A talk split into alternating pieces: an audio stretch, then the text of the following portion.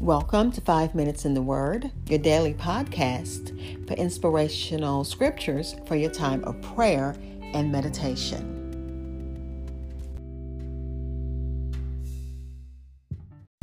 We are looking at Proverbs chapter 27, verses 9 through 16 in the Amplified Bible.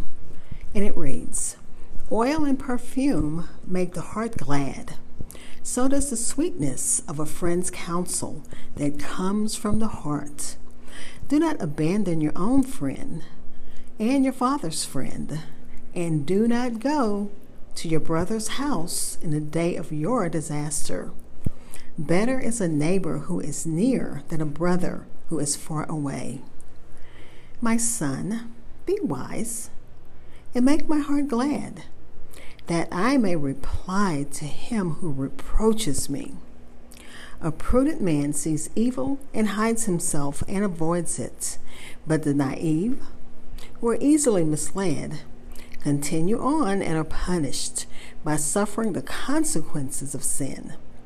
The judge tells the creditor, Take the garment of the one who is surety for a stranger, and hold him in pledge when he is surety for an immoral woman, for it is unlikely the debt will be repaid.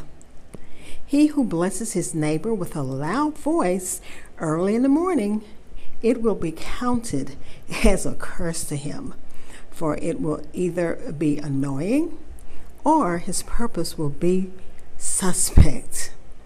A constant dripping on a day of steady rain and a contentious quarrelsome woman are alike. Whoever attempts to restrain her might as well try to stop the wind and grasp oil with his right hand. Again, that's Proverbs chapter 29, verses 9 through 16 in the Amplified Version, which gives it the title Warning and Instructions, and the commentary titles it Planning for the Future Receiving Honor. I'll be back to share insights and thoughts for meditation. This is Hope Scott. I am the host of Five Minutes in the Word. Thank you for taking time out of your busy day to listen to my daily podcast. Please subscribe so that you'll always know when there's a new episode, whether you listen on Spotify, TuneIn, iHeart, however you listen. Also, if you find me on podchaser.com and leave a review, they will donate to Meals on Wheels America through the end of April. Thank you. Again, I'm sharing from Proverbs chapter 29, verses 9 through 16 in the Amplified Bible. Verse 9 talks about that strong, uh, hearty counsel from a friend. It says it's like ointments perfume, oil and a perfume made, and it makes the heart glad. And uh, the commentary says that um, counsel from a friend is sweet and it can bring delight, just as uh, it is natural for ointment and perfume to delight the heart. And you know, both means favor. And I thank God for His favor. I can say for sure that I have people in my life who I can um, get hearty counsel from. So they will give me correct, godly counsel. But then I have to think can I give correct, godly, hearty counsel to someone else? Because my counsel is like oil and perfume that makes the heart glad. And we thank God for people like that in our lives. Verse 10 says, We should not assume that our birth uh, brother or sister is the best one to help in a day of trouble, especially if the brother is far away. And my daughter and I were talking about that earlier. That when you're close to someone that you can talk to, it helps you to heal. But if that person is far away, they really don't have a connection to what's going on. So it's better to have a resource, someone you can touch that's nearby than a faraway relative that may not be in a position to help. And even if they could help, because they're so far away, they're disconnected. They don't really know what's going on. And in verse 11, of course, we all want our children to be wise. And that wise son or daughter helps the parent to uh, rejoice because that way we don't look bad when uh, the world sees a, a, child that's foolish and say, oh, that's their child. look at how they turned out. And you know, people will do that. Verse 12 the wise demonstrates caution and avoids danger and t- temptation. And of course, the simple are gullible and susceptible to temptation. And that's, we don't want to be the simple and uh, susceptible to all types of t- temptation.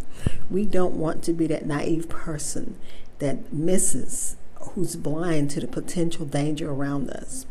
We should be able to understand, open our eyes, and see what's going on so that we don't have to deal with uh, the consequences from our blindness, which can lead to punishment.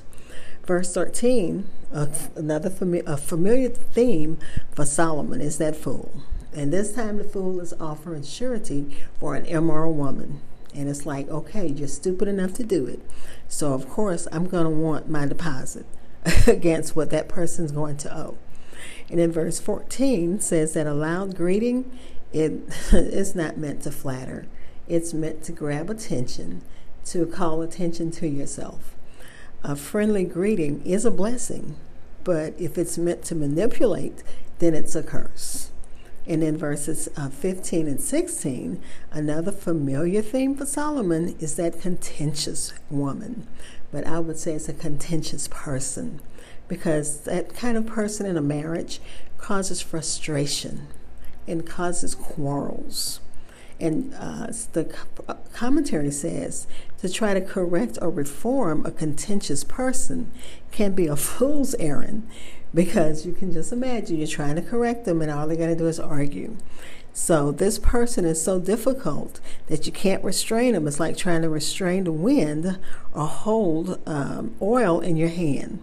So again, this is another great pi- a word picture that Solomon gives us of that contentious person who is so unpredictable and uncontrollable, like a gust of wind or a hand trying to hold oil.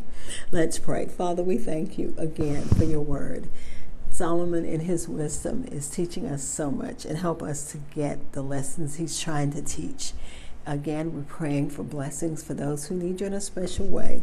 So many needs. You know what they are. And we thank you in advance for answered prayer. Amen. I actually was sharing Proverbs 27. As I listened, I heard myself say Proverbs 29 on more than one occasion. So forgive me and be blessed. Thank you for spending time in God's Word with me. Be blessed.